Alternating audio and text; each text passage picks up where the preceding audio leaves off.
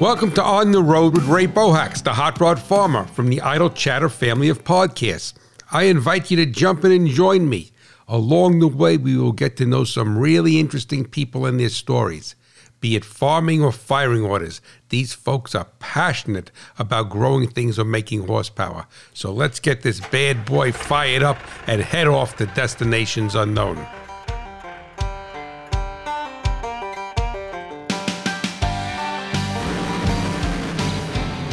Hello, my friends, and welcome back to On the Road. I want to thank you so much for joining me today. And as always, we have an extremely special guest. And this gentleman is in Iowa. I'm in New Jersey. We're doing this over a telephone connection. And we did have a little bit of technical difficulties in the beginning. Uh, so I had sent him my uh, Rode headset to plug into his phone, and we weren't 100% happy with the sound quality, just to who knows why. And then so but this gentleman is a physician's assistant, a farmer, a John Deere collector.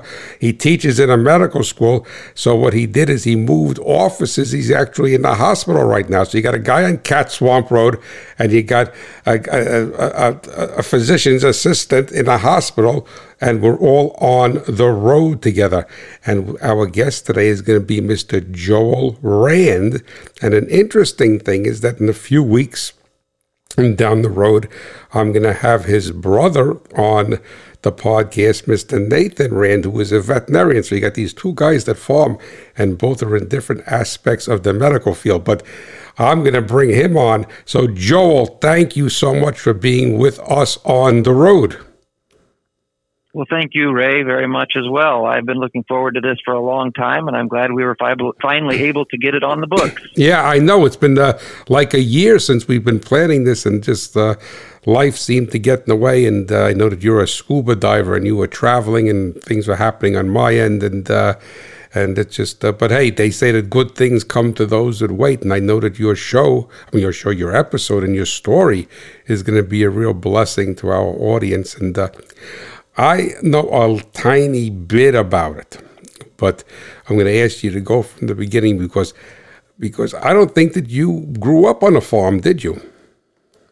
No, I did not. Actually, I was a city boy.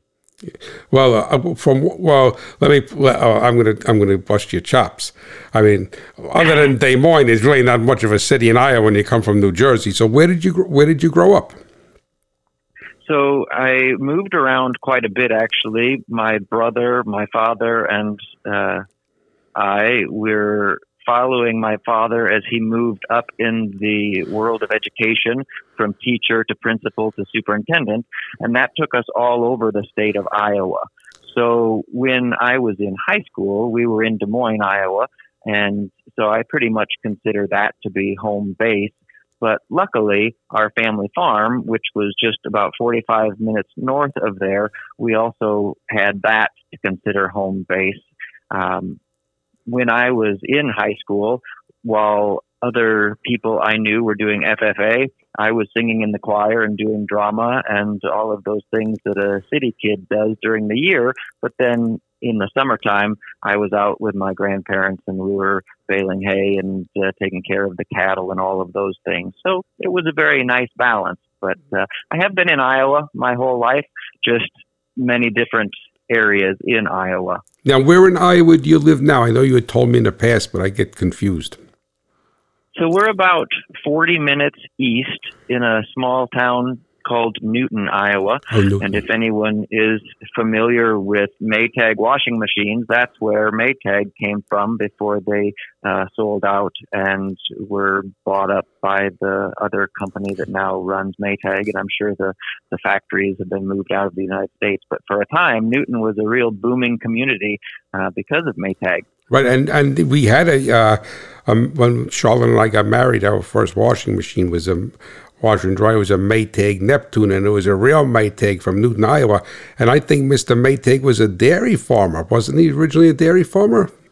Yes, yep, because they still have the Maytag farm and they make a blue cheese that is just tremendous.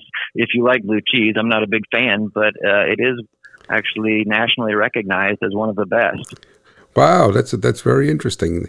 Yeah, and Whirlpool owns Maytag now, so we have a uh, we got a, uh, a, a phony Maytag. We got a, we a Whirlpool Maytag. but uh, I remember I was so excited about buying that Newton, Iowa uh, built Maytag. But so now this family farm was on your mom's side or your dad's side? My mother's side. Yep, it's where she grew up. They moved there in the early 50s, 52 or 53. She was seven years old okay. at the time, and uh, it was it was an excellent place for me to learn a lot of things, not only about farming, but just how to be a man and how to have a good work ethic and all of those things that have molded me throughout my life. So now is that the farm that you're is that the farm that you that you're living on and farming with your brother right now? Yes, my brother moved there uh, in the late 90s, and he lived with my grandmother until uh, her health caused her to be uh, moved into a nursing facility. Uh, he's been there ever since. So I'm about a half hour away from there, but okay. on a day to day basis, you know, he's the one who's feeding the cows and right. uh, taking care of the day to day things. Okay, so you're about a half hour away. Okay, and and now, yeah. Uh, so so the farm is the farm in Newton, or do you or do you live in Newton? So I live in Newton. My wife and I have 25 acres. Okay. But we don't have any animals there. She did not necessarily want the flies and the uh, smell of money. yeah, yeah, yeah. So, do you do you farm anything on those twenty five acres? I have ten acres that I make hay on, okay. and then the remainder is wooded. And we had a very nice pond for many years, but with the year after year after year of drought, unfortunately, it has uh, become more of just a marsh now. Oh, so there's no more good bass fishing, but. Uh, yeah, I do make hay on that 10 acres and I keep it weed free and I fertilize it and we take that hay up to the farm. Then I've got a flatbed okay. gooseneck that I load up with 11 or 12 bales and it's just a couple different trips. Works out very nicely. Now the uh, the farm the, the the, the oh, we'll call it the main farm okay? What, what, do you guys call it? You call it the main farm? You just call it the, yeah, farm the farm. okay. Yeah, so the, the farm. the farm. So uh, you raise cattle there so you don't really raise any crops on that other than other than cattle correct so we have the hay and we have the cattle. Okay. It is quite hilly, so the government would consider it highly erodible land. It was in conservation reserve for quite okay. a while when my grandparents lived there. Yeah. So we decided we did not want to do any tillage and watch our topsoil wash down right. into the creek. So that's why we've locked it all into forage pasture, and cattle at this point. Okay. And uh, a cattle farm has a lot more fences on it than right. what a row crop farmer would like. So I think if ever we do end up having to sell, it'll probably go to a, a cattle person again. I hope anyway. Right, right. Yeah, well, hopefully you don't you don't you don't sell. Now, what kind of on both on both properties? What kind of hay do you raise? So it's a mix. At the farm, we are heavier in alfalfa. It's probably 80 20 alfalfa grass. Now, my patch at home has been there a long time and I haven't interseeded any alfalfa back in. So it is just brome and timothy and other uh, okay. uh, pasture grass mix. Okay. And what and our beef cattle? What kind of beef cattle are they? Uh, they are mixed, so we definitely have a lot of black carcass Angus, but we do like the hybrid vigor of having some other breeds mixed in as well. So um, there's some Gelbvieh and Charolais and oh wow uh, such. And how many head do you normally run? It varies between 30 and 40, depending oh. on who we have to call out for either dip, uh, disposition or if someone uh, is open. You know, we do our preg checking in December, and if the cows aren't doing their job, they've got to hit the road. So okay. I think we're right at about 33, 34 okay. right now. Okay, very, very good. That's excellent. We're going to revisit this. We're just we're just establishing to the audience that you're not all hat and no cattle, as they say in Texas. You know what I'm saying? Right. So, right. all right. So now you have this. This I'll call you suburban boy, not city boy, right? So the suburban boy, the suburban boy. Your dad is in education. Did his did his did your grandparents on your dad's side did they have an agriculture any involvement in agriculture or no? Just on your mom's side? They didn't. My dad's dad worked for the railroad, Okay. actually. So Okay. he was a hard worker, but it was not in the field. Okay, okay. So now what happens is that now correct me if I'm wrong, because I'm just this guy from Cat Swamp Road. Uh, so so basically, you're growing up in this suburban environment, and you are going to spend uh, summers and possibly some weekends helping your grandparents on the farm. And uh, and obviously you must have taken a liking to it, right? So go back in time to a young Joel, and do you have any recollections where you had that epiphany, that moment where you say, "I really, really would like to have this type of life"? I mean, you may not be. I'm, I'm not asking for a date, but lots of times there's some there's some point in your life where it kind of has the inflection point, and you decide that this is what you really like. Absolutely. So I never disliked school necessarily, but it became very clear to me that when the summer was over and it was time to return to school, if that was taking place prior to our making the last cutting of hay and I was going to miss that cutting of hay, I got very surly about that. and so I do remember uh, many Labor Days where we were going back to school, but I knew that the hay baler was going out to the field that same day.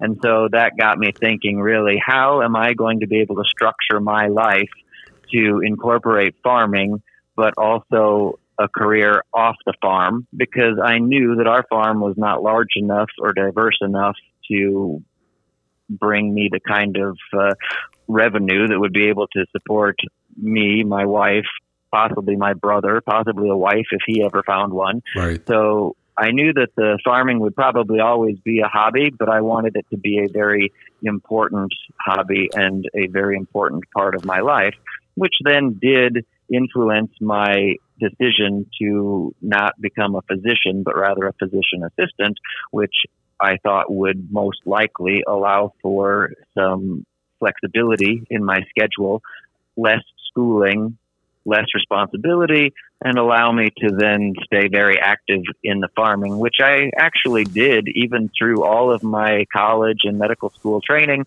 I was working on the farm. I was working for a local farmer in Iowa City on his farrow to finish hog farm.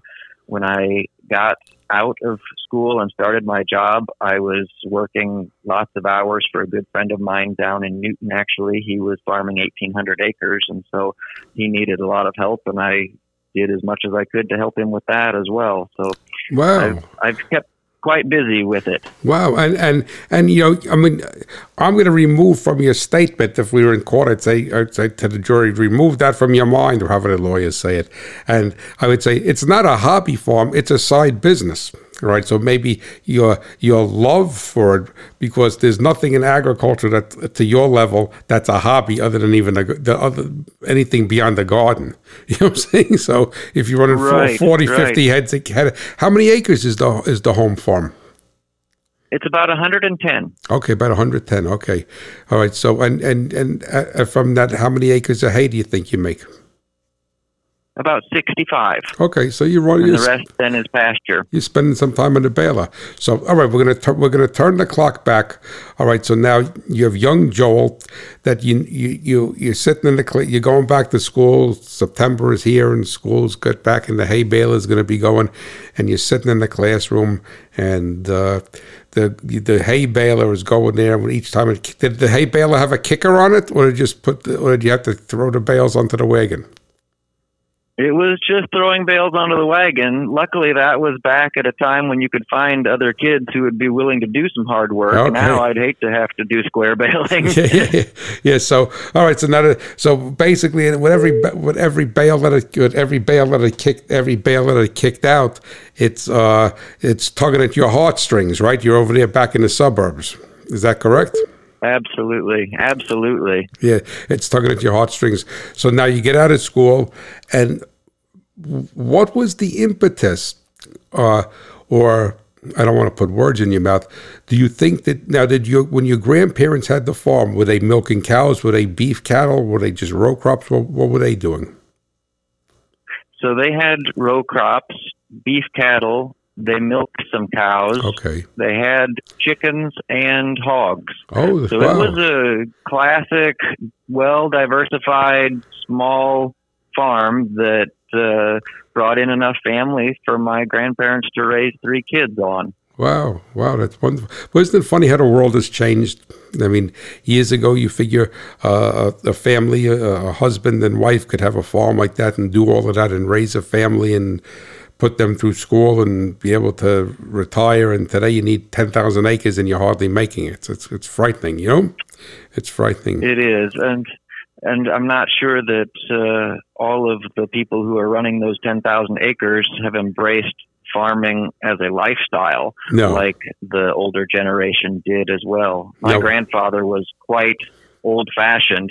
He still had two teams of draft horses wow. when I was a kid. And actually, the first time I raked hay was on a ground driven side delivery rake behind a team of Percherons. Oh, wow, boy, you really went the full the full gamut. So so now you're a young man. You realize that you really have you have the uh, the the soil underneath your fingernails. But w- now, what made you want to go to become a doctor? A desire to serve, for sure. My parents, when they first got married, were in the Peace Corps. Okay, and they taught English and they instilled in me a very strong desire to help people. And I found that I had some aptitude at math and science. And I always found the human body and all animals actually to be very interesting. It's the most complex, most interesting machine that we know of on Earth. And so I thought, well, I think medicine would be a good route. So I did my prerequisite work and then decided to go the physician assistant route versus uh, being an actual full fledged surgeon because I did want to keep the ability for that right. uh, that side job, not hobby, but side job. And uh, I also was very serious with my girlfriend, now wife. And what is her time, name? We're not gonna. uh, we got to tell her if she listens to the show. She didn't remember. So what's her name? Amber. Amber. Okay, Amber. We're going to talk about her a little bit later. All right. So, so you put you went and balance, balance this all together. Now, as a physician's assistant, all right, and I'm going to just ask you to tell me and the audience again because I don't want to mess it up. But that is something that I believe when we spoke about a year ago on the phone, you told me was uh, actually a positive outcome from the Vietnam War. That that career path. Do I have that wrong? Correct. Yes.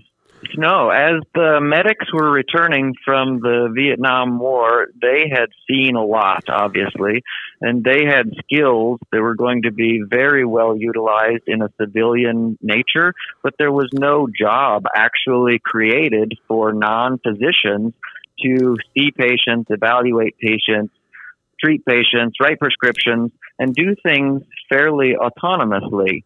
And so Duke University in the mid 60s was also recognizing that there was a physician shortage at that time and they needed a new role to be created so there could be what they're calling a mid-level provider, not a physician, not a nurse, someone in the middle. And so Duke came up with the physician assistant profession, and they graduated their first class in the mid 60s, 65 or 66, and then other universities followed suit. Now, I went to the University of Iowa, and of note, when U.S. News and World Report rank their PA programs, it's always a number one, number two race between Duke and the University of Iowa. So I'm pretty proud that uh, we have one of the best PA programs in the state. In the country, in the country, right? Yeah, yeah, yeah, in the country. Yeah. Exactly. We have five in the state, but one of them is the one of the best in the country. Wow, that that's wonderful. So now, um, how did you find out about the you know? And to the audience, in case you catch it, PA is their slang for physician's assistant. So, as a young man, how did you find out about this PA program? When I started at the University of Iowa, I was doing all of the Pre-med. biology So you're doing pre- like pre-med, like pre-med. chemistry. Yeah. Right, exactly. And I had actually planned on considering going to medical school for the full four years to become a physician. Um, but then, as I was doing some of my volunteer work, you you have to do a lot of volunteer work and get familiar with treating patients and medicine in order to be a good candidate to get into either medical school or PA school. And so I was working uh, in the free clinic in the University of Iowa setting, and I was encountering these providers who seemed to be very adept at what they were doing, but yet they were not physicians. Okay. And so I just started talking with them and I found out more about the PA profession. So then I started shadowing them in other roles as well. The the free clinic was their evening gig, just volunteering. So then I followed them during the day to their actual work and I saw, wow, they're really making impactful differences to these patients' lives, but yet they're able to leave at five o'clock at night. That, that sounds right. okay. Yeah, yeah, that sounds um, good. Yeah, exactly. And it was during that time that the PA profession was still really ramping up. And there have been a lot of articles uh, online and in various uh, publications that say the, the PA profession was at that time uh, projected to become 150 to 200 percent more popular as a line of work to go into. And so I don't know if my parents were ever concerned about the the job satisfaction of it or the salary potential because of course they're not PAs don't make as much as physicians do, right. but I did not ever really think that that was going to be an issue and really, I couldn't be happier with my choice. I've gotten to do a lot of varied things in my career because the physicians who are practicing now have to do four years of medical school, but then they also have to do a certain number of years of a residency after that. And right. so that locks them into either family practice or surgery or ophthalmology, whereas a PA's education is very well rounded, very primary care oriented. And then after the two and a half years or whatever it is of school, you go into your practice and you learn more while practicing. And I have done a lot of different things. My first job was in psychiatry, actually, oh, wow. at the VA hospital in Des Moines. And uh, I was actually at the VA hospital when 9 11 occurred. And you can only imagine how the veterans uh, took that that was very interesting for a I was 25 or 26 years old at that point, so I was basically just a kid, and I'm seeing these veterans who have had issues with PTSD or substance abuse issues or mental health issues, and uh, we're watching 9/11 unfold together. Wow. So that was that was very interesting and something I'll never forget. Um, but that's that's an aside. Uh, so I've done psychiatry, I've done surgery, I've done primary care, I've worked in the emergency room, I've worked for uh, occupational health, going out to various industries to evaluate their facilities for safety. Uh, DeKalb Seed, um, Monsanto. Uh, there was a uh, gate and uh, gate hardware manufacturing plant I was taking care of as well. So uh, a lot of a lot of varied things, and the PA profession has allowed me to do that, whereas being a physician would not have. Wow, that, that that's very very that's very very interesting.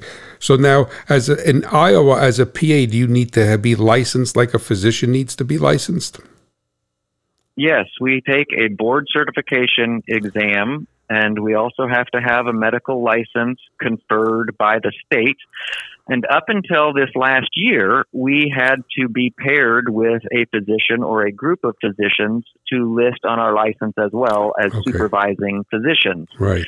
But actually, with this most recent legislative process, they have removed that tethering to allow PAs to be able to work in rural areas now where physicians may not want to relocate to. Okay. So it has really allowed for more autonomy for PAs.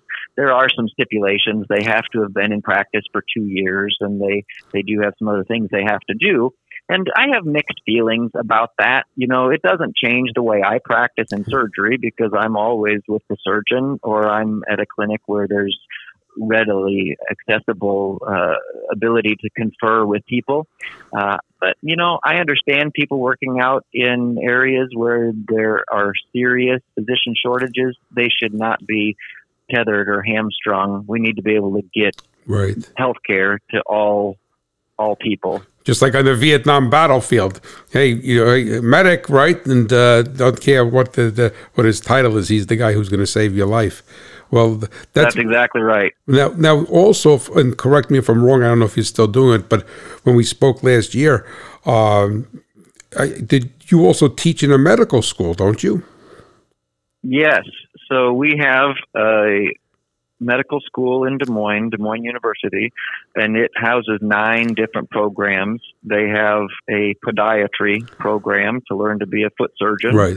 They have the doctor of osteopathic medicine, which is nowadays really very equivalent or at least very right. close to an MD, the allopathic medical doctor. Right. There are some subtle differences we could talk about, but it's not super important to know at this point. And then they also have a PA program there.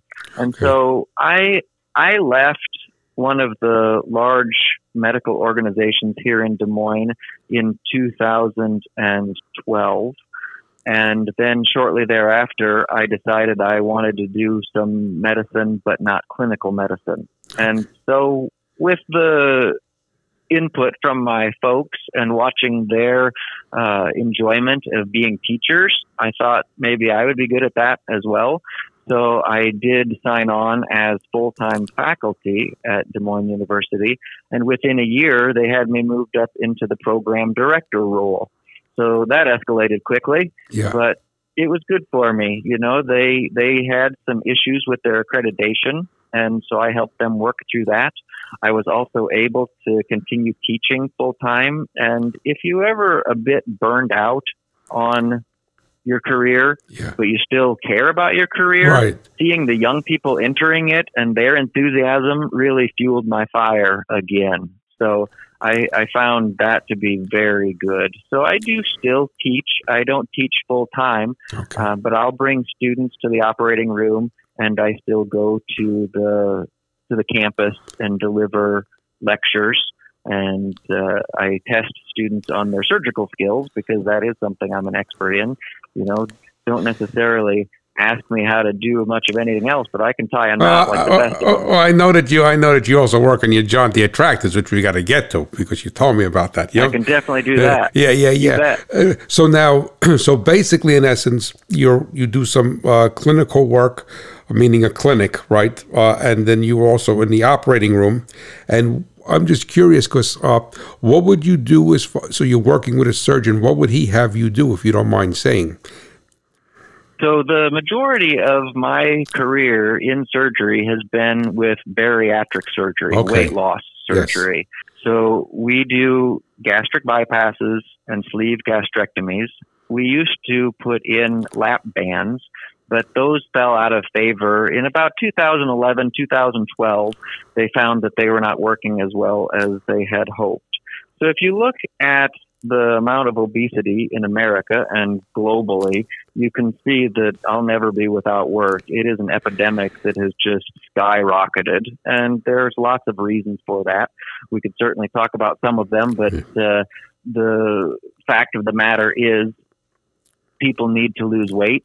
And once they're 100 pounds or more overweight, there is a lot of research out there that shows diet and exercise alone will not get them down to a healthy weight that will get rid of their diabetes, sleep apnea, high blood pressure. All of these things are weight related. Okay. So, bariatric surgery, actually in Iowa, we are in one of the states where we have the highest levels of obesity, but we were also one of the first academic centers to do a gastric bypass at the University of Iowa in the early 70s. Dr. Mason did that. So wow. I feel like we are we're in the fatherland of bariatric surgery wow. here, and so that's that's what I have uh, done most of my surgical career with. Okay. We we see patients in the office in their initial consultation, yeah. and then in the operating room, I'm on one side of the patient, and the surgeon is on the other, and we are both running instruments, cutting, sewing, stopping wow. bleeding if we have to, and uh, so, making our so it's a, ta- a tag it's a ta- tag team approach then with you and the surgeon. Wow, that's oh, amazing. Oh, absolutely. That's a, absolutely. That was Go ahead. Uh, I'm sorry. I spoke over you. I'm sorry. I'm from New Jersey. When I take an opportunity, take a breath, I'll come in there and get you. Uh, uh, uh, uh, so, how long, more or less, how long is a bariatric, the average bariatric surgery? How long is the person uh, under surgery? How long? Yeah. How long is the so procedure? The procedure, yeah, it takes about an hour and a half. Oh, it's long. It will certainly it, it's pretty. It's pretty quick. It'll seem longer to the family member waiting out there Right. because it takes a while to get anesthesia going, and then they have Right. to recover them in the recovery room. But all in all, the the time on the table for the patient is between an hour and an hour and a half normally. Okay. And so then they do stay overnight one night, and they have to advance their diet fairly slowly. They're on clear liquids for a week, and then they go to full liquids and then soft foods. Um, but within a couple months, they're back to eating good, healthy, solid foods, just in a much smaller quantity. And so, much much like uh, primary care provider develops relationships Yeah. with their patients, we do that with our patients also. I see our patients every six months, Okay. and so we really know what's going on in their lives because we know that obesity is multifactorial. It's not just that you're eating too much of the wrong things. It's your stress level. It's your relationship to food. It's your job. It's your family. And so there's so many things I need to know about these people. I can't possibly learn all of that in just one meeting before they have their surgery. And I do like that a lot. I mean, my days back in the VA with psychiatry, I was developing relationships and I really like talking to people. So that has served me well. That experience has served me well in this surgical population. I, I don't mind when we have the occasional acute appendicitis and we go in and take out the appendix and I never see the person again. That's fine too. Okay. Uh, but but it's a good balance this way. Yeah, you, you answered my question before I asked it. Is that so you do have interaction with the patient outside of the operating room? Definitely, yes. So uh, when you are on such a reduced calorie diet, and after having a surgery that reroutes your intestines, you are at risk for vitamin deficiencies. So I need to see the patients fairly routinely to make sure they're taking their supplements, and we check their levels, and I'm making sure that they aren't developing any uh, maladaptive eating patterns that would be detrimental to their health as well. There is something uh, called being too thin. You know, Right. if someone develops an eating disorder and they get too thin, that's no healthier than being too heavy. Right, right. Now that that's that's that's fantastic. I mean, it's it's it's, it's fascinating. It's fascinating. Now I'm just going to ask you to go back because I want to try to bring this together. Uh, So now, when you took over the your your grandparents' farm, you were uh, obviously already a physician's assistant. Were you still were you still living five miles away from the farm, or was the impetus for you to live there was because you took over the main farm? the timing of that is a little cloudy, probably just because I was starting my new career and uh, everything was a bit of a whirlwind. I graduated from my PA program in 2001. Okay. And so my wife, her mother, wanted to take a year long trip to Europe. And she had a home in Des Moines and she had a couple cats. And so she asked us to come house sit for her for Okay. one year after I graduated. And that allowed us to bank some money for a down payment for our house and it allowed us to take care of her house. Well, it wasn't great when 9 11 came and Right. she was abroad. So she actually came home earlier than what we'd expected. So now you've got a couple of relatively newlyweds with a mother in law living there. We, we said, hmm, Uh, we better find our own place. So Okay. we, we, we did buy a house in, in Des Moines while I was working at the VA.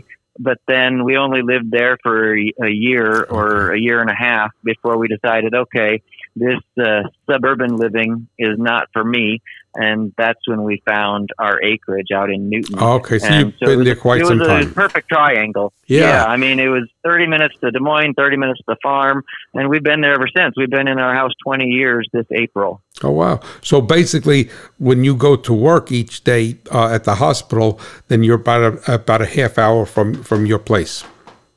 Yes, yep. And that was what prompted me to start listening to your show was uh, it was 2020 and things at the hospital were quite stressful with the pandemic. And normally I was just listening to Willie Nelson and Merle Haggard, but they weren't keeping my mind occupied. Okay. So I needed something to really get my teeth into. And so I'm an education junkie and any podcast that's about the transfer of knowledge, boom, there I oh, was. Oh, well, th- so well thank you so much. Are. Well, thank you so much. That's wonderful. I'm honored that a man with your background and your career path and everything even takes the time to listen to me.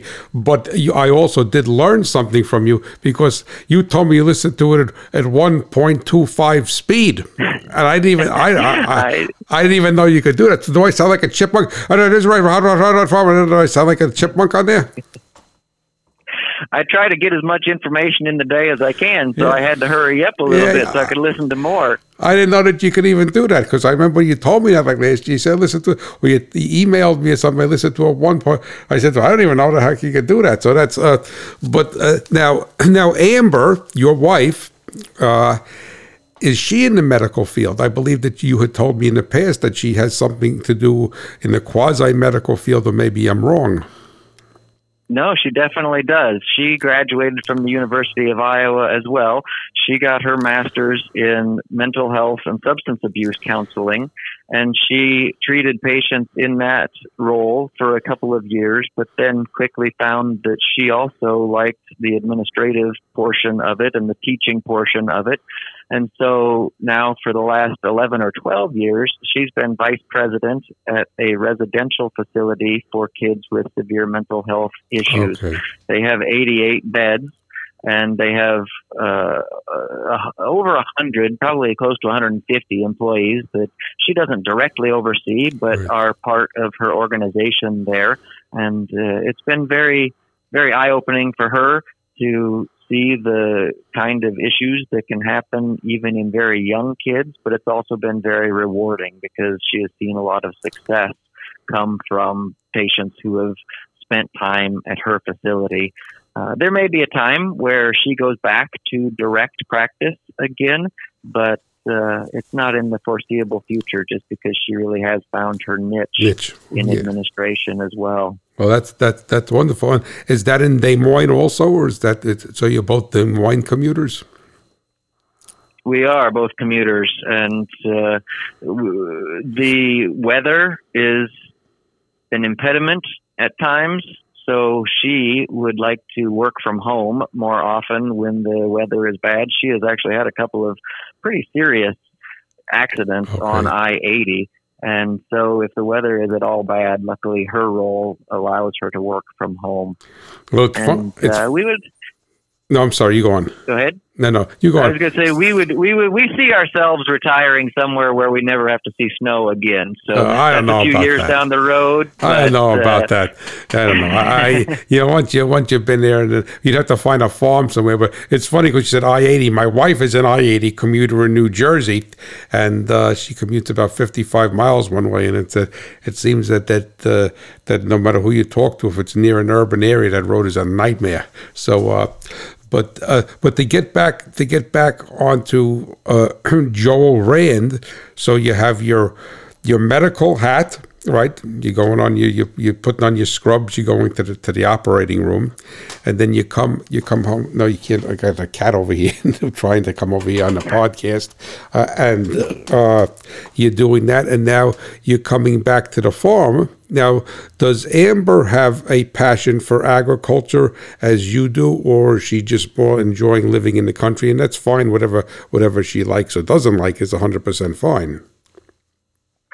She has a passion for animals, just not necessarily cattle. So okay. she grew up with pets, and I did not. Oh, wow. And so I often tell the story that one of the only fights she and I have ever had was if the cat was going to sleep on the bed or not. Because I never had cats growing Okay. up, and when we got married, she wanted this cat, Yeah. and I said, "Well, there's no way we're going to let a cat on the bed." But at one point in our uh, last 20 years, one, we had three cats on the bed, and I loved it. That's yeah. That's why.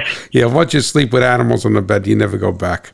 You know, it's. Uh, Oh, you know, we we both have very soft spots in our hearts for all animals. We've had dogs and cats, and of course, we know that the cattle are food animals, and we know their uh, final destination. But of course, we do our best to make sure that uh, they're treated humanely. And uh, yeah, we we are very uh, eager to see that our animals, our companion animals, get everything they need. We had a we had a black lab dog, and he tore both of his ACLs, and we didn't think twice about spending the money for him to Oh, get of his course. ACLs repaired, yeah, even though he wasn't a, an athlete. no, that's fine. But he's a, he's a he's part of the family. I mean, see, they're their family. Absolutely, I, I got absolutely. I got H A N K just came on my lap. I can't say his name because then he's going to meow, so I have to spell it. He doesn't haven't figured that out yet. But what's what I find very interesting, and maybe uh, you could fill me in on this if this really happened, is that I would tend to think, and don't don't don't be afraid to tell me that I'm wrong, that you're growing up on the farm and your interaction with that aspect of life uh, probably did influence you, even though your parents going into the Peace Corps and everything, and you wanting to give back influence you. Do you see any? Do you see a uh, a connection there? And you feel that that connection of growing up, go, going to your grandparents and dealing with animals and dairy cows and hogs and everything was of uh, I don't want to say of value, but was was one of the one of the cogs in the gear that made you want to go into the medical field and, and you know become a doctor. Oh, I think absolutely. I touched just briefly on the, the work ethic that you have to have to, to work on the farm, and you have to very much carry that into your professional role if you are uh, in medicine also. But then just the cyclic nature of farming. You have spring, summer, fall, winter. You know what to spe- expect most of the time. Certainly, weather can throw a wrinkle in things, but you know you're planting in the spring and you're making hay in the summer and you're combining in the fall and you're feeding cattle in the winter, and then it just repeats. And that kind of repetition and that kind of uh, uh, you just understand how things are going to be going on, and so then it was a very easy switch to go to medicine where it's not a cookbook, but there's a lot of evidence based medicine where you know how things are going to be happening. You do this and then you do that and you do that, and it's all very regimented. I mean, I'm a very type A person, and I think to be a good self employed farmer, you have to be a very type A person because it'd be very easy to just lay on the couch all day and not go to the shop to change the oil in the tractor or go go figure out what fertilizer program you're going to use for the next year. And so you have to be very self directed. And I think that working on the farm did help me with that. And of course, the love of animals, as I said, the human body and uh, the the machine that it is, and Right. then just the fact that uh, the machinery work that I've done on the farm, I I enjoy working with my hands. So it would lead me to go into a career where I'm not just uh, sitting and reading or sitting and typing at a computer, but I'm actually using my hands in the operating room and in the clinic as well. So Right. I do often have to wash my hands quite a long time on Monday mornings before I go into the operating room to get the grease and the Yeah, I was going to say that. I was saying, out from under my fingernails. you you you read Mike what you know uh, here's the here's the guy who's going to help in the surgery wait a minute here let me see his hands you know and uh, so. I, I guess those gloves come in handy for a guy for a person like you and but now was your dad mechanically inclined Not at all.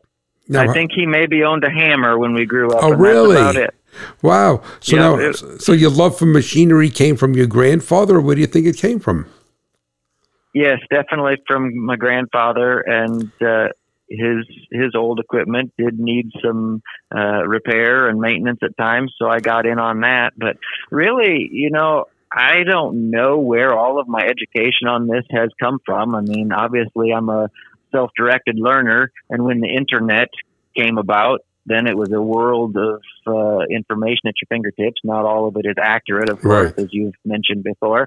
But uh, I have bookshelves full of mechanical books uh, you know, the Chilton manuals, the tractor repair books. I anytime I get a piece of equipment, if it's used and there's not a manual with it, I get online, I get the manual, I read those like someone else might read the Sunday paper or a novel. Well, well, that is that is wonderful because that's paramount and and and uh, and fundamental in in learning.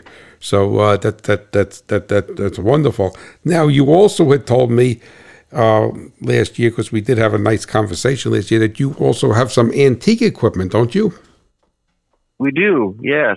So we have more than more than what we need for our small farm, but it is uh, nice to have multiple tractors that you could leave one hooked to a mower, one maybe with the loader on it, one has to be left out with the hay rake, that sort of thing. So we do have our modern equipment, but then we also do have uh, several of the John Deere two cylinders.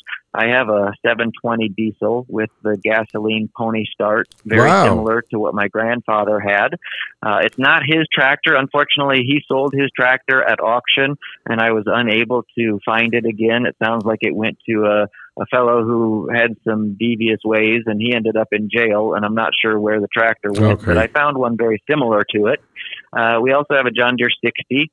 We have a 70 and we have a 50. So you then we have a smattering. Go you're, ahead. You're old John Deere. Not all John Deere. I was going to say we have a smattering of red as well. Okay. So the good friend of mine who lives down by us in Newton, who had the 1,800 acres, who I helped him with all the time, he had a Farmall H okay. that was an auger tractor for us, and it was getting kind of weak. And so I said, well, let me overhaul this thing. We'll do a valve job. We'll plane the head. We'll uh, do some rings if we need pistons. If we got to turn the crank, we can do that. And I did all that for him, and I billed him. And he said, "Now instead of cash, would you just rather have this tractor?" and so I said, "Absolutely." And so we've got a red one in the shed too. Uh, that H, and a couple others. We've got a W4, which is like a standard H, um, and uh, we have a B, actually, a little Farmall B that is yellow. It was used as a DOT tractor. Oh, wow. In for the Illinois DOT, and so we just left it the same color. Wow! So now, how many tractors do you have, functional and hobby? Probably sixteen or seventeen. Wow! You do have some collection. You do have yes, some collection. Yes. Wow!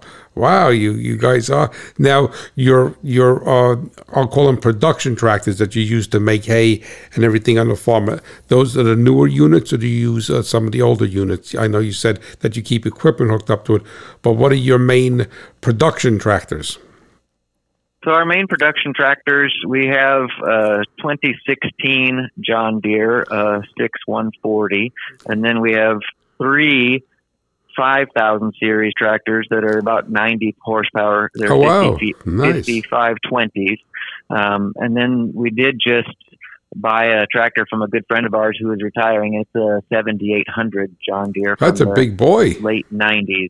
It's it a, is. It's got duals on it. It's our biggest tractor. I don't know exactly if we need a tractor with duals because we don't really do much tillage. We do yeah. tear up a little piece uh, where the cattle stay during the winter, and we incorporate uh, some sorghum to yeah. have some cover crop there, but uh, I don't know that we really need a 160 horsepower tractor. That's a big boy. I, I, know, but uh, yeah. but hey, you know, you, you, never have too much horsepower. But uh, right. So now, when you when you when you rip up that land and the, put the sorghum in, do you uh, disc it or do you do you plow it or what do you what do you do? Just go with a cultivator? What do you do? We have a three point chisel plow, okay. and I'll run maps, and then I will run a disc. Okay. We then broad broadcast right. the seed, and I've got a cultipacker. Okay, you run over it with you. They work pretty good, those cultipackers, you know. So uh, yes, yeah. So that's so now. I like I said, I'm I'm I'm at, I'm at a advantage over the listeners because, like I said, we have had conversations before. So it so it seems that you're the you're the the field guy and the machinery guy, and your brother Nathan is because he's a veterinarian. He's the animal care guy. Is that correct? Is that the way the business model is set up? Definitely. I mean, there is a little cross pollination there where if I need a hand with the machinery, he's there to help. But uh, I certainly don't put my arm in the cows. Okay, and uh, and and uh, do you do AI with the cows, or they or do you bring a bull on on the farm? We don't. We we have two bulls. We have to have some rented pasture, so we've got about ten or fifteen cows go to the rented pasture with the bull, and then we keep the remainder at home with Okay. the bull.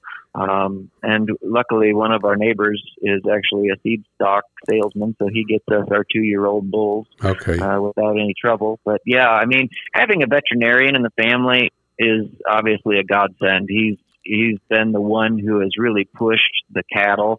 Uh, I would probably just do hay and sell the hay from the Right. farm, but the fact that he he wants the cattle and he can take care of them and keep them healthy, I've I've learned a lot there. But uh, on the other hand, it's the cattle work that gets you out in the blizzards and such. right. So I'm happy that he can do that. Yeah, you know, it's uh now I'm I'm just gonna go back. Um, well, I guess I don't even know if I'm going back. I'm gonna go down a different path now, and please don't don't feel any way obligated to uh, to discuss this or to take my lead. And you could just say so, and we'll move on. No problem. Is that you know being in the medical field, being in the in surgery. Um, there was i'm sure in your in your lengthy career being in the operating room that there were probably some people that didn't have good results and uh, for some way or another and uh, how did that affect you as a as a as a compassionate person Well, yes, it does affect you as a compassionate person. I mean, I wouldn't be in this role, and I would not expect anyone to be in a medical role if their number one thought was not get the best outcome for the most people you can. You're in it to help people. So when things don't turn out as planned, whether it was fault of yours or not, you know, sometimes people are just going to have bad outcomes right of course certainly that you know that hits you as a person.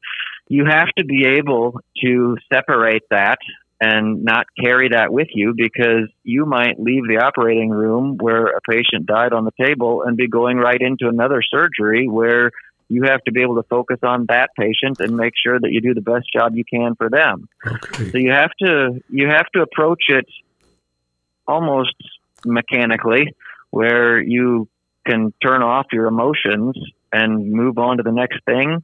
But yet, the reason you're in the job is because you have human emotions and you want people to do well. Mm-hmm. So I mean that's that's very challenging to do, and the additional aspect of it now is the world has gotten to be so litigious yeah that if there is a bad outcome, not only do you feel bad for the loss of human life or the, the detriment of their medical condition, you you are concerned and sad about how it has affected their family. But then on the other hand, you're worried about what repercussions there I may know. be for you. Again, whether it was no fault of your own or not, you know, lawyers exist for a reason, and that is a little scary. No, it it, it is. It is I- now uh, in those instances where uh, is the is the is the farm your safe place? Because even though you put that, I would tend to think, even though you, you have to put that as you said so succinctly that you go, you know, this person has a problem on the operating table, and but you have to go to another surgery and have a clear head. Uh, but I don't think that evaporates from the the tape recorder in your mind. So you find yourself, you know, getting out on a tractor, walking the farm, and is that is that your your safe place just to let you those, those human emotions come in and do that what they have to do to you, so you can pick up the pieces and go back to the operating room the next day. One hundred percent. I mean, uh, my wife Amber knows that uh, if it's the difference between going to the mall with her or going to sit on a tractor for my tractor therapy, Yeah. I'm definitely going to choose the tractor every Yeah. time. And the other is walking my dog. I walk my dog 45 minutes a day, and I tell him things that I wouldn't tell anyone else. Oh yes, I know it's uh, that, yeah, it's uh, I've spent many a time up in the woods in our woods and trying times in in my life, and there's a log that I sit on, and uh, and uh, spoke to God and said a lot of things and cried a lot and uh, and just because you're going to keep that stuff in for so long, you know, and uh, Absolutely right. yeah, and uh, And the, the the benefit of the farming for me too is it is it is quite different from what I do in my regular day to day. So uh, it it helps to get me disconnected from my professional career to go do something that is still worthwhile. You know, Right. it's, to say it's not a hobby is probably good because I don't consider it a hobby. No, It it's not a hobby. Something that uh, we're we're feeding people, we're taking care of animals, so it's still a job, but yet it's so far different from my other job that it allows me some time to reset my brain, which is very good. right. Did did you ever And I also reset my brain underwater. So yeah, I know you. diving. I know That that we haven't discussed that, but you and your wife are scuba divers. How does somebody from Iowa become a scuba diver? But before we talk about that, let's talk about Amber. All right. So, how did you meet this girl? You said you both went to the same university. Did you meet her in school? We met in school, but it was actually in high school. Oh, so wow. we were high school sweethearts. Wow. Uh, we met in 1989. I was in eighth grade, and she was in uh, her freshman year. And she found a boyfriend that unfortunately wasn't me, so Yeah. she had to have some time with him before she decided uh, let's move on. And so by the time she was a junior, we had really uh, decided we are going to try to date, and we went to prom, and the rest is history. So Wow. she went to the University of Northern Iowa, which is in Cedar Falls, Iowa. Okay. So it's about an hour and a half Right. from Des Moines. And so I was able to stay in touch with her while I finished up my high schooling. And then I went to the University of Iowa, and that is about an hour or so from the Yeah. University of Northern Iowa. And we kept that going. And she was a competitive swimmer in Oh, college. So okay. there was a lot of time spent watching her swim and traveling with the swim team. And uh, she actually still continues to do that. She's on the Des Moines Masters team. She's got some national records still, even though Wow. uh, she's not as fast as she once was. She's fast enough. wow. So wow. yeah, we've we've celebrated our 25th wedding anniversary, not this past summer, but the summer before Nice. that, and uh, so it's just been. I don't know if there's such thing as love at first sight or a match made in heaven, but I think we're definitely beating the statistics, and we're we're pretty happily married for a long time. well, that, that that's wonderful. And you have no children. Is that correct? What's that? You have no children, correct? You don't. Correct. Yeah, Yeah. we we don't have any kids. Yeah. She didn't want any, and Right. uh, I didn't have strong feelings either way. So we just never did do that, and I Right. think it was a good thing for us. Yeah, no, it's a in lots of ways it's a blessing. Uh, it's uh, obviously obviously it's a blessing when, for those who do have children, because otherwise we wouldn't exist. but excuse me, my wife and I are the same way. My wife, being a kindergarten teacher, said she's had a thousand kids. So uh, Right. So so That's uh, how Amber feels. we we have we have uh, animals instead of kids, and uh, and the world you know the world needs people who are wonderful parents. And the I always looked at life like a navy ship, is that there's all different tasks that need to be done. Everybody can't be the captain, and everybody can't be a gunner, right? You need people in between, and you're able to do what you're doing with the farm, and Amber's able to do what she's doing because you don't have those responsibilities of raising children at home. So it, uh, it would not allow you to be able to be as productive in your careers. And if somebody chooses that other path, that's wonderful. We need that also, right? Absolutely. Yeah. You know, it used to bother me when people said, "Well, why don't you have kids?" or "When are you going to have kids?" And it's just it's it's become more commonplace now, actually, for people not to have children than it was in the past. So those questions have obviously dwindled a bit. But, Right, right. Uh, I certainly don't think there's anything wrong with not having kids. Uh, it's and it, again, it's worked out very well for us. I feel like we've been still good, productive members of society, even though we didn't bring offspring into the world. Right, ex- exactly, exactly. And sometimes bringing offspring in the world is bringing problems into the world, sadly. And Amber certainly, s- Amber certainly knows that firsthand. Everybody's not a choir boy, sure. so. Uh, but but but that also, you're too young now. you and your brother are too young now to be concerned with that. But that also uh, leaves uh, a question of the legacy of your passion for agriculture, your passion for machinery, your passion for medicine and helping people, and your passion for the land. Uh, because there's there's no one really to come after you guys, right? And I do think about that as well because we're 70 years into this farm right now, and I hope, God willing, nothing happens to my brother that uh, we wouldn't make it to a uh, uh, century farm, farm right. get the get a hundred years in.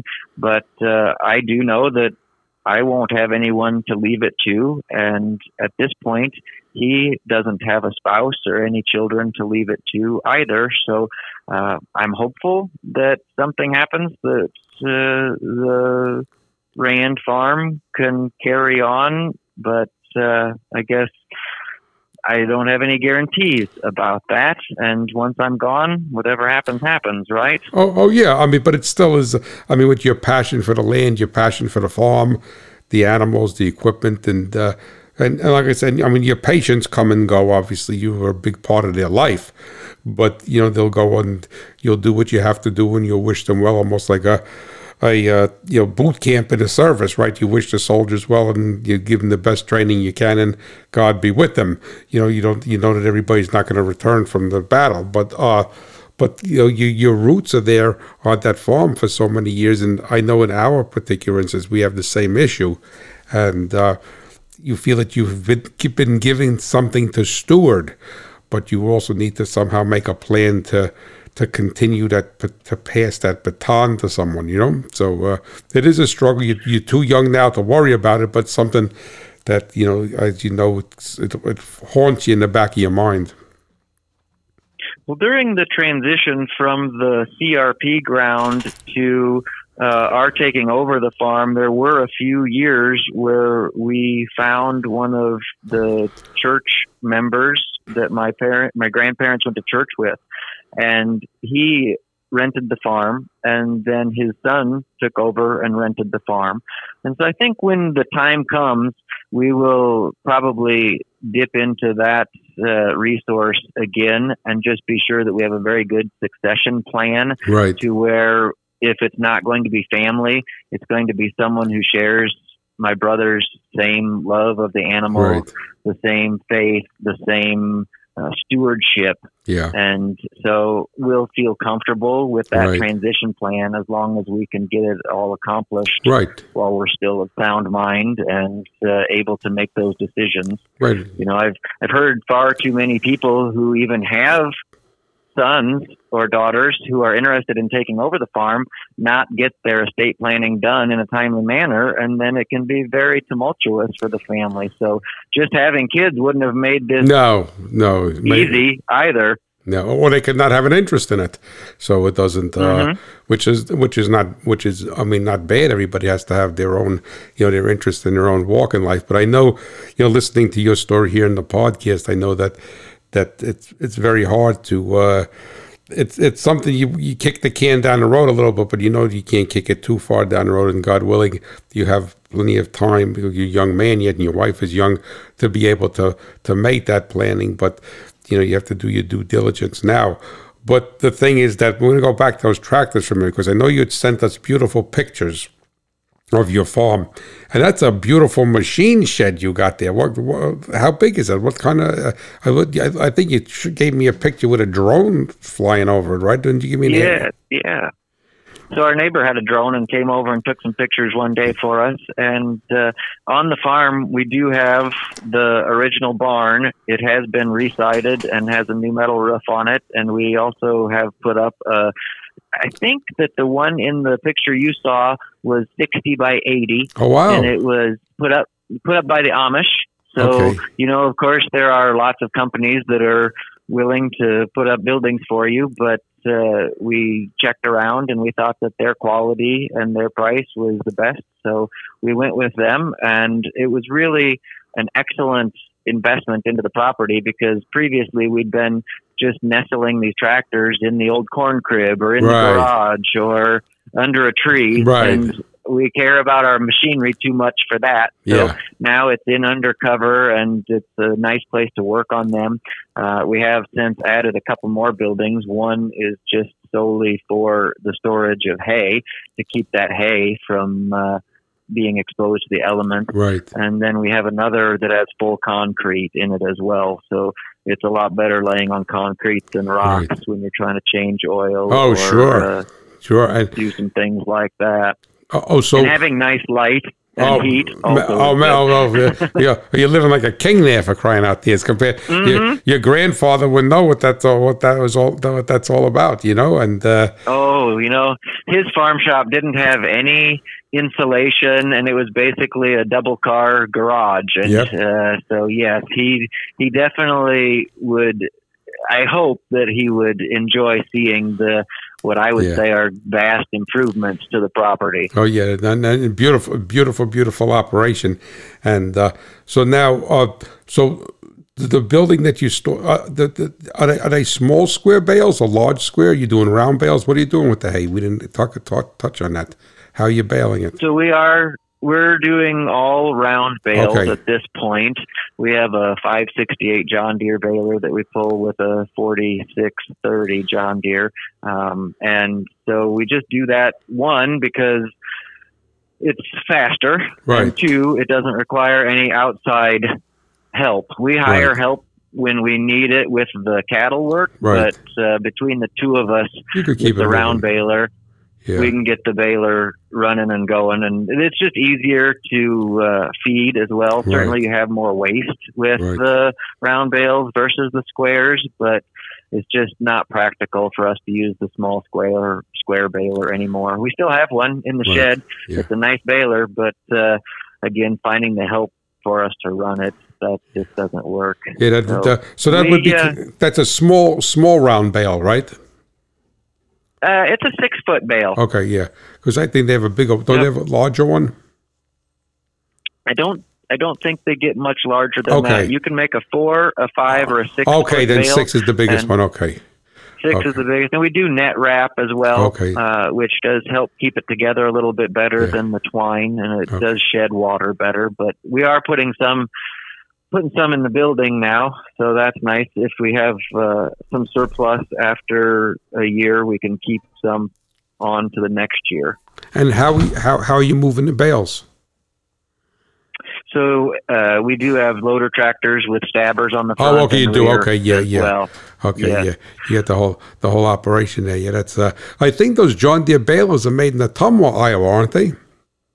They are. You're exactly right. I've ridden by that plant many. Tumwa makes the balers. I've been ridden by that plant many times. With the I forgot what road is, and the, the plant is there. And you, the road makes a tight right angle turn, and you got to go around the plant like that. So we've uh, come, my wife and I coming back from South Dakota rode ridden by that plant a number of times. So uh, in Ottumwa. So I remember, of course, on the, the show Mash.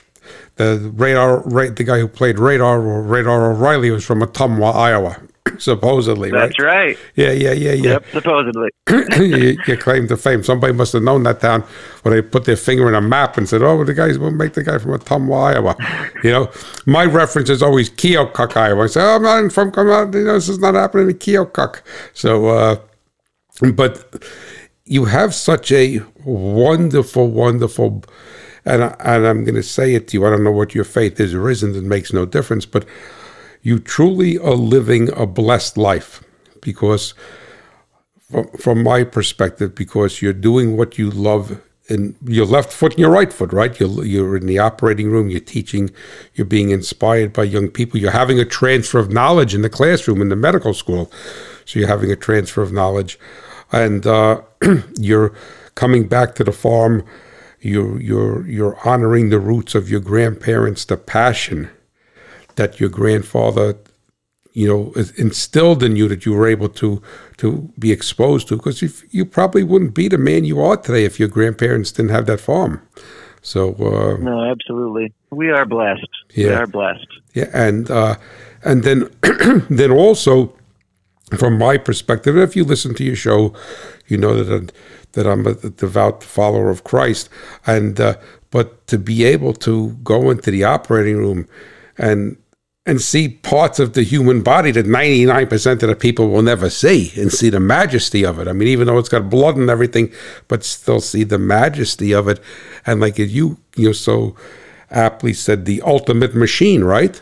So, yeah, the the ultimate machine, and uh, and if you and then you take that and you and you see all of that, I mean, it's it's really it's it's it's really wonderful. And and have you have you this? Uh, uh, do you ever think you do some work with, with youth, like with the FFA or 4-H or something, to try to to transfer some of your passion and knowledge that you've been blessed with to to some younger people? I don't get an opportunity to do that as much as I would like, except for when we are having our annual Mid Iowa Antique Power Association show. Okay. We do get the FFA students out there, and I get to interact with them in that uh, regard. Yeah. But uh, no, that is that is an area where I would actually like to uh, get a little more involved for sure. Uh, but just haven't had the opportunity. No, no, no. You have to have the, point. You have to have the opportunity. Your life is so so. Uh, I'll, I'll say consumed now with the with the hats that you're wearing. But as a third party observer, it would be uh, I, it, would, it would be a terrible waste if you could not have the ability and the opportunity to to pass that in some way, shape, or form onto some other generation of, of, of young man or young girl and who knows that person you don't know what they will become because you would be the catalyst catalyst for you would be the, the foundation the fundamentals that they may end up finding the cure to cancer and uh, they'll right. look, they'll look, and, and, you know, people may laugh and say, "That guy's nuts." As hot one, that's that's not far from the truth, because look what you became. Look what you became. you know, working in the working in the hospital, working with the with the with the veterans, uh, you know, working in the operating room, you know, directing people's life afterwards, uh, you know, uh, to get them on a, on a, on a proper path. And look what your wife is doing as far as helping these at. I think you call them at risk. Is that the proper term, children? Definitely. Yeah, so uh, so you guys are, are giving back, and you're you're filling your silo with a lot of blessings that you can't let them go. Uh, when the time is right, you can't let them go bad in the silo, right? Because you're you're you're putting your hay in there so it doesn't go bad. But you have to do the same thing with your blessings as time goes on, you know. And I'm sure I'm sure when the time is right, you're in the, in the midst of your career right now. But I could see you having a third career farm, farming, surgery, and then passing that on to other people. Absolutely. I mean, uh, I mentioned how I felt like my grandfather and my time on the farm helped to mold me, but I also have to give some credit to my uncle, my mom's brother. He was an ordained minister and so on Sundays, I would go and listen to him preach. And I saw how he was so respected and how he was transferring his knowledge and how his attitude was always so positive that while even though maybe when I was a teenager I was a little surly, I have worked very hard to keep a positive attitude and keep an open mind and keep whatever blessings that are bestowed on me in my pocket and use them for good. And so, I mean, it's just you have to embrace everything that comes your way in the world. And it's not all going to be good, of course, but your frame of reference, if it can always be positive, you'll find some good in it. No, and that, and that's why I was so excited about because the few conversations we had, the few emails back and forth, and I knew that you were that man. Everything that you just told me and told the audience, I knew that you were that man. That you're that that that you're a man that you so succinctly put it, and recognizing your blessings, recognizing that it, that it's your job to steward those blessings, and it's your job to steward those blessings and to be able to bless others with it. Because a blessing that you don't bless anybody else with, what good is it, right? And a blessing. so, uh, so uh, that that's wonderful, and I know that your your show your episode, I call it a show, your episode is going to be so inspirational and uh, to people in the audience listening all around the world. And uh, but if you were to uh, so use this microphone, right? Use this microphone. That if you were to give some, I'm putting you on the spot, so I understand that. If you were to give some advice to people of any age. They don't have to be 15, 16 years. They could be 35, 40, 50 years old. If you could give some advice because your exposure, seeing people in the operating room, seeing the animals, doing the farm, seeing the people, the uh, the veterans at the VA hospital the day America was attacked. I mean, you what what do you think that you would tell them? And like I said, it's a hard question I'm giving you, and I understand that and I appreciate it. Well, there are so many facets of that question. I would start globally with, as I said, you are only able to understand reality as you understand it. And that is kind of a circular definition. But if you look at the world in only one way, you'll only see one world. But if you can keep an open mind, if you can listen to the experiences of others, if you can share your experiences with people, if you're willing to take on some risk, then doors open. But when you get right down to the fact of the matter, the only things that are important in life is being kind to one another because we only have each other. And I don't listen to the news. I try to avoid it. There's just too much bad news. And if I'm able to, uh, just have the kind of interactions with people that I think they want to have with me, then it's beneficial to both parties. And so, not again, not everything is easy. Right. Not everything is going to work the way you always want it to work, but the golden rule, right? right. Treat others the way that you would want to be treated. treated. And uh, that's that's gotten me a long way in my life. Yes, and a lot of satisfaction a lot of satisfaction. You could say that you went into the operating room and you you helped people. You you had the opportunity, the ability to hopefully change their life. You know what I'm saying? And uh, absolutely. And uh, you know that's that's that there's a you know the, yeah that you you may sew them up and send them on their way, but you know there's a a little little bit of Joel Rand that touched in there and, and, and moved that stuff around metaphorically, right? And and made and made them and made them better. And that, is uh, that is that is one. Was Ali just jumped off the bookcase. So uh, so so that is uh, that is wonderful, and uh, being able to have a, your high school sweetheart. You're telling a story that not a lot of people aren't going to be able to live that that uh, married a high school sweetheart and stay married yeah. for 25 years. So it's the best decision I ever made. Right. Oh yeah, that's that's wonderful. Thank God. And but because of Amber's swimming, is that how you got into scuba diving? Because the, most of the time, the only time you could scuba dive in Iowa is in an old granite mine or something. Uh, well, that does exist, and I've done it. And now Amber doesn't care for that because it's quite cold. But uh, actually, no. I mean, the the first international trip that we ever took as husband and wife was to Jamaica, okay. and we were just sitting on the beach taking in some rays and one of the Jamaicans wandered up, and I'm sure that he was probably high as a kite on the jazz cigarettes. But uh, you know, he said, uh, "You want to try scuba diving?" And we said, "Okay." And he threw us in a boat, and we paddled out and dropped down, and we were just immediately in love with it. So we came back to Iowa and got our certification and you know, couples need to have things they do individually and things right. they do together. And right. this has been one of those great things that we can do together. We experience it. I take photographs. We talk about it afterwards, and we we almost are meditating under there, but we're together. Yeah, that's that's that's that's that's that's wonderful. Now you you travel a lot. I know you go scuba diving all over. You just told us, right? You fly to all these different places. So there's no right or wrong answer to anything that I ask on this show.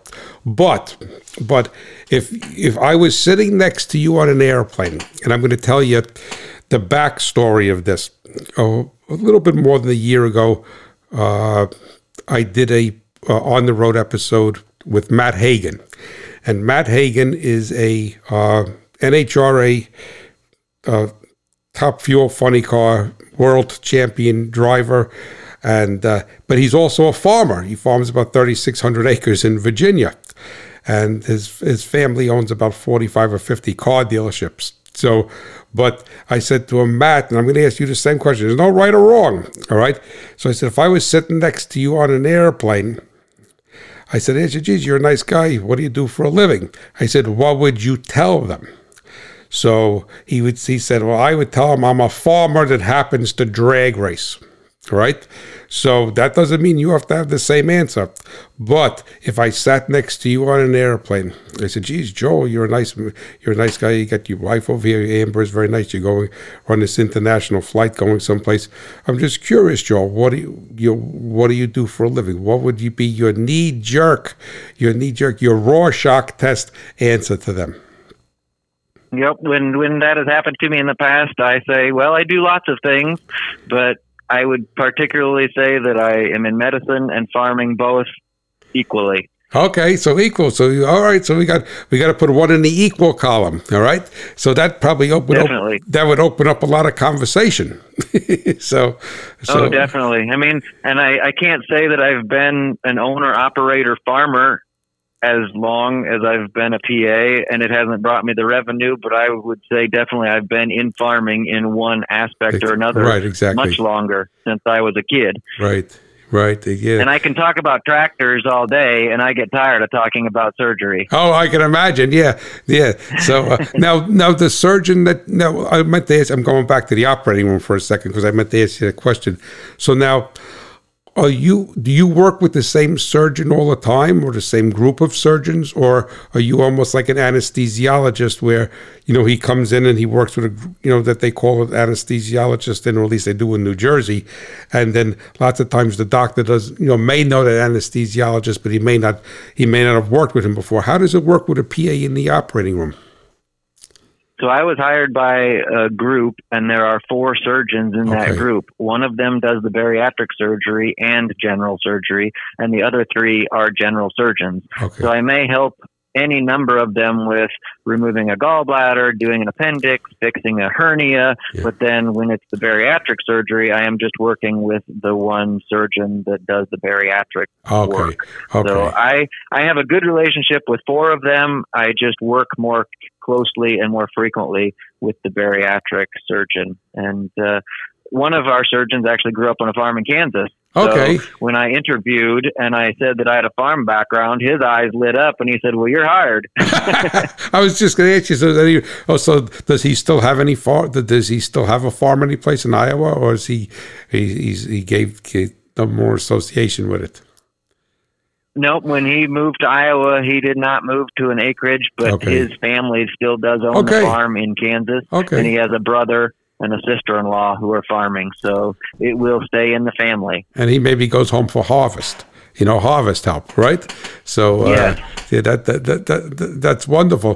Now, since your your brother is a veterinarian, right, and in in, in you're a PA, do you when it comes to the animals, do you have much conflict in in in in care or what or diagnosing what's wrong or you just kind of give that to your brother or say i don't think that that cow has this problem is there any uh, tug and war tug of war there No, I pretty much defer to him. There's certainly a lot of physiology that is the, that is the same, even though the species is not. yeah Um, but uh, to the best of my knowledge, humans don't have four stomachs like cows do. Oh. So I let him deal with that. yeah, yeah. Okay. Now you said you like to walk your dog on the farm. What's the dog's name? Our current dog's name is Toasty. Toasty. and we we actually didn't give him that name. He was a runaway. He was a stray down in Arkansas, oh, wow. and he was brought up to a, a shelter in Iowa. And our chocolate lab had recently passed, Okay. and I just wasn't sure how long I could go without a dog. So we started looking, and we saw this cute black puppy up at. Uh, up at uh, this shelter, and so we went to see him, and they said, "Well, this is Toasty," and he took right to us, took right to my wife and me, and so we took him for a walk around there, and we're like, "Okay, this is the dog we want. He's Yeah. going to be great."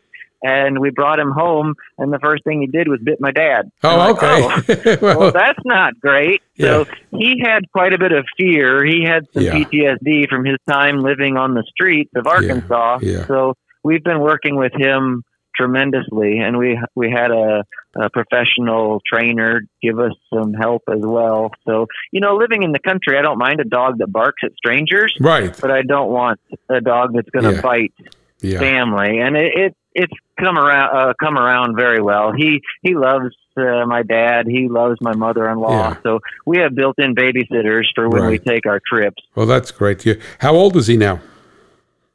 He is five. Oh, So okay. he So was young, just yeah. about one when we got Yeah. him. He's got a little bit shell shock like a guy coming back from the war.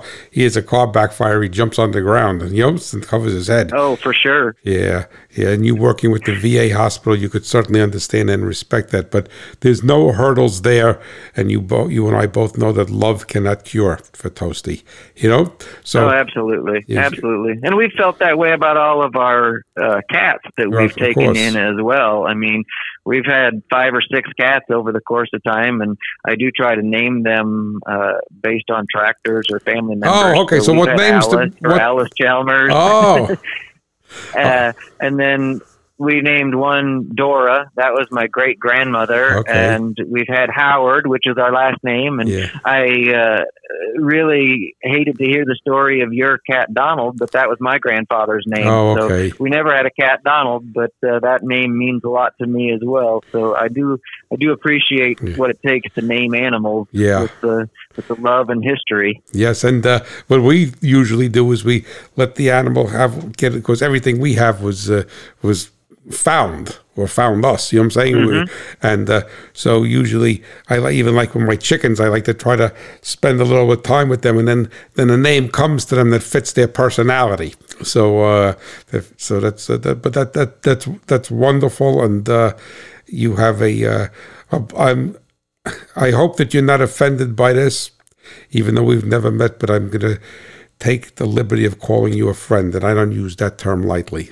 So, so. I certainly do appreciate that because I would say the same thing. You don't have to uh, have shaken hands to develop a friendship. No, and uh, and we uh, and just you're you're a, salt of the earth man, and I know that your brother is a salt of the earth man, and uh, I know without meeting Amber that she's salt of the earth because salt goes to salt, right? If you weren't salt of the earth, right. you wouldn't have fell in love with her.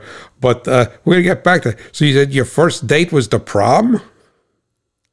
Basically, yes. Oh boy, you got a. In New Jersey, we'd say you'd use a we'd use a not nice word. You got a set of uh, first date going to the prom. I mean, my God, you figured, hey, you're going for the gusto here, you know? Yeah, that's right. I figured if she still liked me after she saw how bad I danced, then we were going to be set. Right. Oh, good, good. You know, in engineering, we say if you're going to fail, fail soon, right? So, That's exactly right. so if you're going to design an engine and the crank is no good, let it blow up right in the beginning. Not, you know, not the after you're going into production and it falling out on Route 80. So that's wonderful. But listen, I know that you're in the hospital. I know that you're working. And I greatly, greatly appreciate you taking the time and the effort and the patience uh, for waiting for me to make this show happen today, and the, the obstacles that we had, uh, you know, with the phone call in the beginning and everything. And uh, you're a true farmer because you just worked through the obstacles. You're a true doctor in the operating room.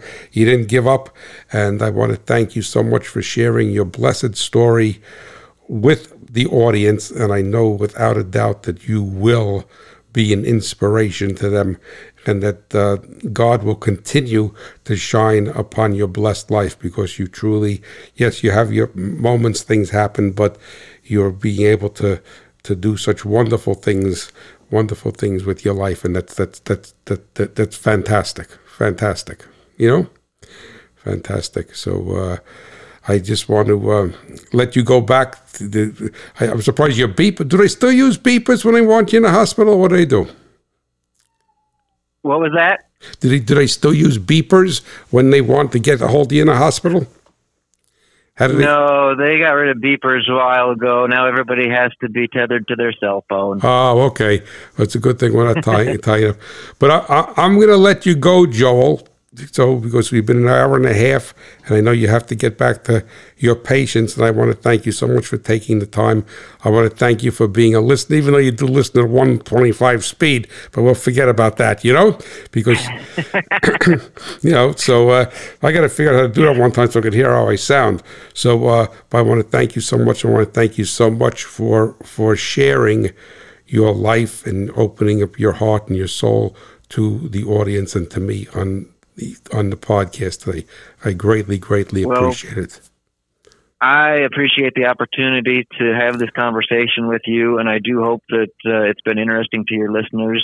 If anyone has any questions that have arisen from our discussion today, and you think that I would be able to uh, help guide them or answer some questions, you know, feel free to give them my information. I'm happy to talk to everyone. As I said, life is about relationships, and uh, had I not reached out to you, I would have missed out on a very important one. Well, I don't know about that. I'm the one who would have missed out if you didn't reach out to me. But what I'm going to ask you, sir, is just to stay on the line.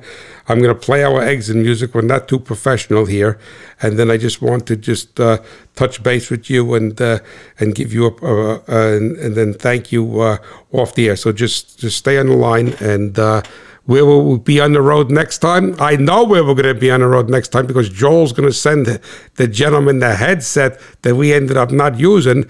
And we're going to be Scott Farley, who is a top fuel drag racer and an airline pilot. So that's going to be a little bit of a different person than than Joel. But thank you so much for listening, everyone.